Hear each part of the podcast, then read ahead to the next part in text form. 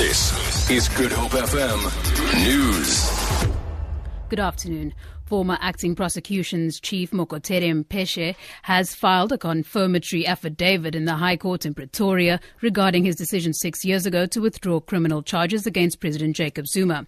However, the National Prosecuting Authority, whom he headed at the time it scrapped the case, has yet to file its heads of argument opposing the DA's application for a review.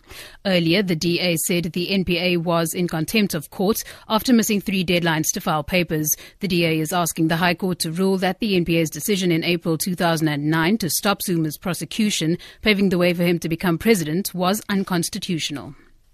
Police Minister Nathi Nhleko says the cost of actual security upgrades at President Jacob Zuma's Nkandla home amounts to 50 million rand. Nhleko is giving a breakdown of how taxpayers ended up paying 246 million rand for security upgrades. He says about 135 million rand was spent on police and SANDF quarters, while 20 million rand was paid to consultants. Nhleko says the president and his family never requested upgrades. Public Protector Thuli Madonsela has found that Zuma is liable to pay back part of the 246 6 million rand.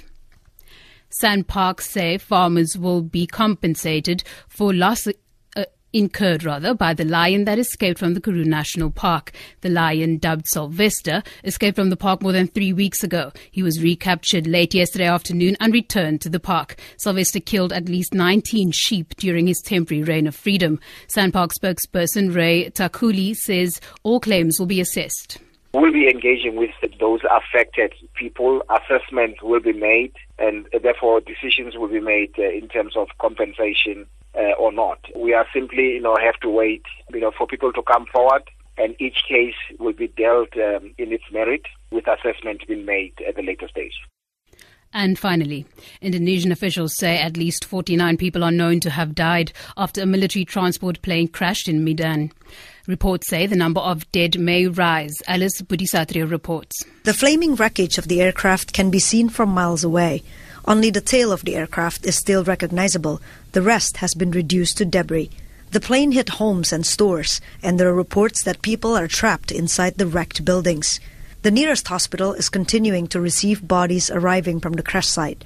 It's too early to know how many people were killed in the disaster or what caused it, but the military said the pilot requested to return to base shortly after takeoff, indicating a possible technical problem. For Good Hope FM News, I'm Danielle Buzet.